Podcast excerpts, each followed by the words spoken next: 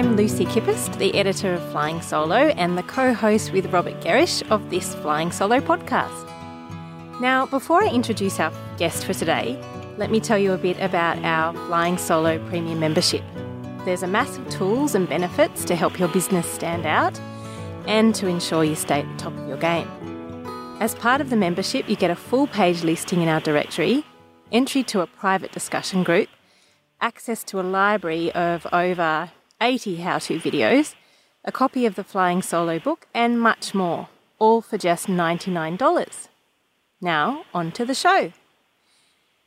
Nick Brogden is a local SEO expert who has worked in this space for about 15 years. He's also a very popular columnist on Flying Solo.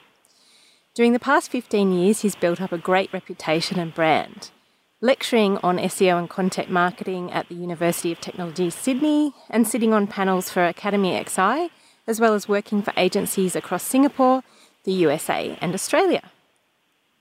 Nick recently wrote a great column for Flying Solo about how he used guest lecturing at universities to help leverage his personal brand.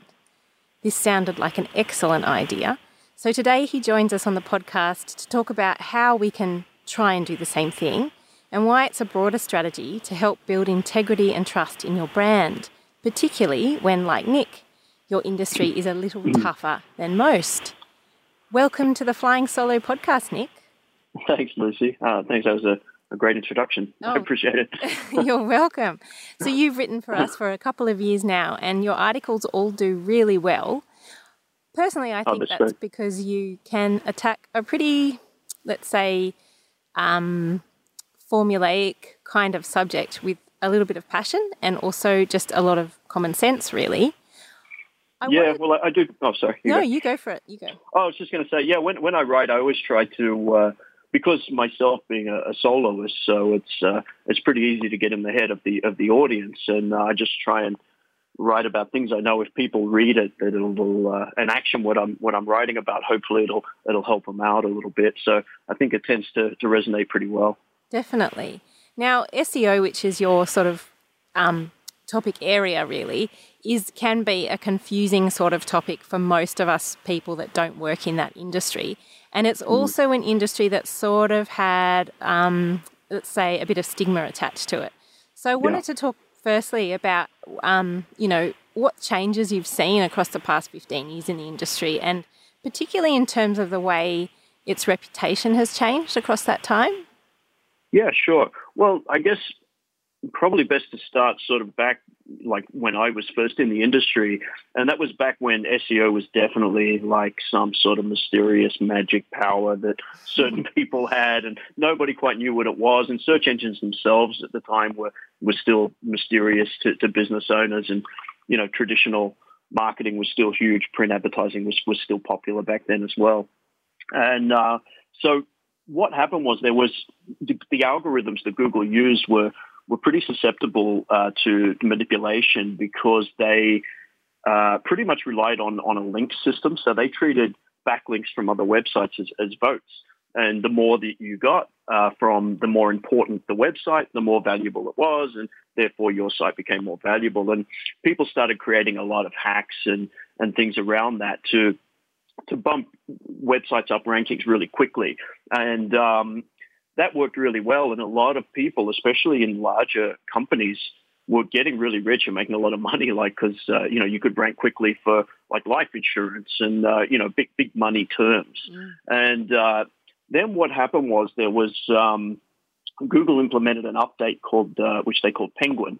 Um, a friend of mine references to Google Update. Google always name their updates, their algorithm changes after animals, and my friend and SEO colleague of mine always said they do that to make us sound stupid when we talk about them. I was wondering but, if it's to make it feel a bit more approachable. well, we always thought it was funny because we're sitting there talking about penguins and pandas and, yeah, and all different things, and so I thought that was a funny way to look at it. They, yeah. because they don't, they just did it to make us feel silly. But who knows? But uh, but once they implemented the penguin update, it, it was done to, to sort of try and clean it up a little bit and, and they, they started targeting sites with spammy links. And uh, this really hit a lot of websites really hard and uh, basically got them blacklisted once this came out. So not only did they lose rankings, some of them got delisted from Google in general. Um, so the rivers of gold, not, like totally dried up for these people. And uh, as I said, that was a, a, a, was something like uh, I'm just guessing offhand. I can't remember exactly, but it was two to three percent. It impacted two to three percent of English searches or something. But wow. that, that's that's huge. Uh, you know, and those two to three percent were, were, were a lot of the more common searches probably. But um, but anyway, what happened from this change was it um, it sort of it, it, impacted people so heavily that, that companies suddenly obviously were in huge panic. Digital agencies around the world were in total panic mode. And actually, just reminds me of quite a funny story of that. Uh, it's a friend of mine, Alex Mason, uh, who's uh, an, another SEO. And he started his job in SEO the day that Penguin actually launched. And what that means was uh, the, the, he was sitting at his new job in the agency and everyone was running around like the building was on fire. Yeah. And he's thinking, wow, what an intense industry. but uh, but he just started on the day that the roof collapsed, basically. Mm. Uh, but, but anyways, to get to the point, so what happened from that was um, that sort of created two different factions in SEO because Google had sort of established some clear quality guidelines.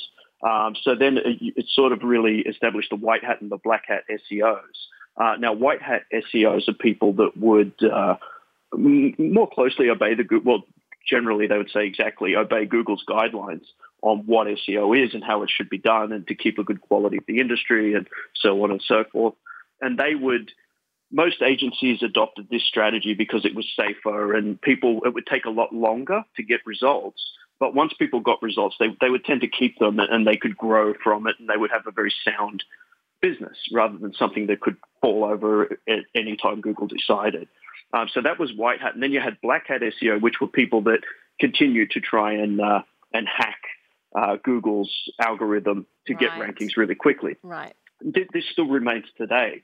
Um, well, now people say there's a grey hat as well, which are people that sort of live on the on the edge and, and, do a little bit of both, and that seems to be working really well these days, to be honest. Yeah. But um, but the, the, what happened was with those two factions, it created an acknowledgement that SEO number one is really good, and a lot of people knew that there's a lot of money to be made, business owners, so they wanted to hire SEOs. But nobody quite knew how to do white hat SEO at the time, but everyone was saying that's what you need to do. So a lot of cowboys basically were created because it was an industry that nobody understood. It can take a year or two before you see results. So people that were just good at selling could go out and say to people, we do white hat SEO, we're really good at it. Uh, it's $3,000 a month, uh, but remember the results come later. And then you would sign up, 12-month contract or whatever they had. They would pretty much do nothing or they'd post some content on your website and sort of do little bits and pieces that didn't quite do anything. 12 months later, you still didn't have your results, but you were $20, $30 mm. down. Mm-hmm. Um, that happened to a huge percentage of people across the world, people like business owners. And it was the, the micro business owners, the smaller business owners were especially susceptible to this because they didn't have anybody else to tell them that they were getting ripped off. They just had to believe this person that was talking to them that things were going to work out in the end. So what happened, it created a very murky situation for, for the terminology SEO. And you'll find when you say to somebody, do you, you know, would you like SEO? Or even if I tell people I do SEO, a lot of people come back at me straight away and, and they say, oh, SEO doesn't work. It's dead. It's not a good industry. You pay thousands of dollars and you get nothing. Mm. So that was sort of established, but it's obviously not true. It's just a lot of people that had a bad experience. Yeah. So that's how, that's, yeah, that's how the industry did get a bit of a bad name around it. But that is now clearing up a lot because it's been so long. Like we're talking over the last you know 12 15 years it's sort of rolled through. Yeah. um, and, and, people are learning now that seo is good. But again I, I, worked for larger agencies for a long time because i didn't want to go out on my own in the seo space because i just couldn't be bothered dealing, dealing with, with, everyone that. telling me oh yeah, yeah just people so, telling me it's a scam. Yeah so i guess from, from what you've explained there there's there's there's a bit of a legacy that you have to navigate. And as a soloist in that space navigating it becomes possibly even more tricky because you're just a one man show. So, yeah. as you mentioned in the post that you wrote for us about this, guest lecturing for you was one of the key ways that you've helped to establish your integrity, if that's yes. an okay word to use for you, yeah. with your brand and, and about what you do. So, if you could explain, I mean, when I read that, I thought, wow, what a fantastic idea, um, mm. given that you are a specialist. How did you first get that opportunity? So, was your first opportunity at the University of Technology in Sydney, or was there something prior to that? That well, actually, I, I I'd established myself as a writer, um, and as you previously mentioned, I write for uh, for Flying Solo, and I write for different publications. I write for uh, often for a publication in Singapore and uh, Yahoo News, and um, you know I've written obviously Flying Solo. I've done Kochie Business Build, a few different uh, sites. Uh, so that had sort of had established me as as an authority um, in the space, just because I had a lot of published work.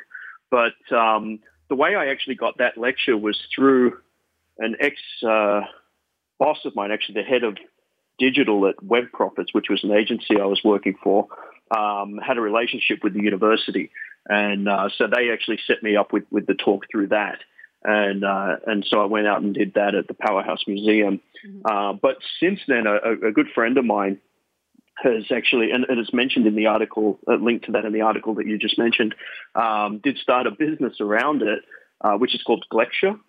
And uh, what that's about is actually guest lecture. Um, so what he does is he finds people that have uh, expert knowledge in a certain space, and then he's very well connected with different uh, universities. And one of his partners is actually a, a lecturer for a university, and they then help people um, get hooked up with, with the university that wants somebody with their specific skill and gets them to go and do a guest lecture at, at that uh, at, at, that uh, facility. That's a fantastic um, initiative. That makes it really easy, doesn't it? So to do yeah, that, you just need to sort of register on that site.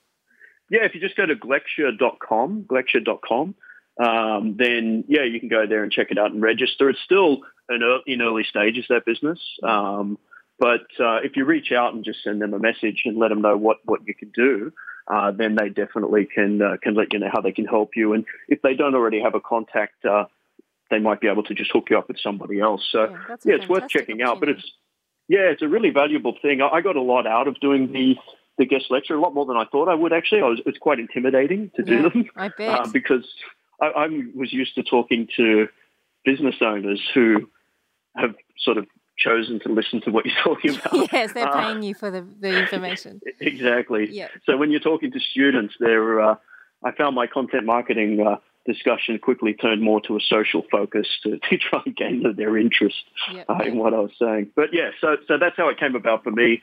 But um, yeah, if I was to do it again, I'd, I'd probably chat with my friend Luke, who runs Glecture.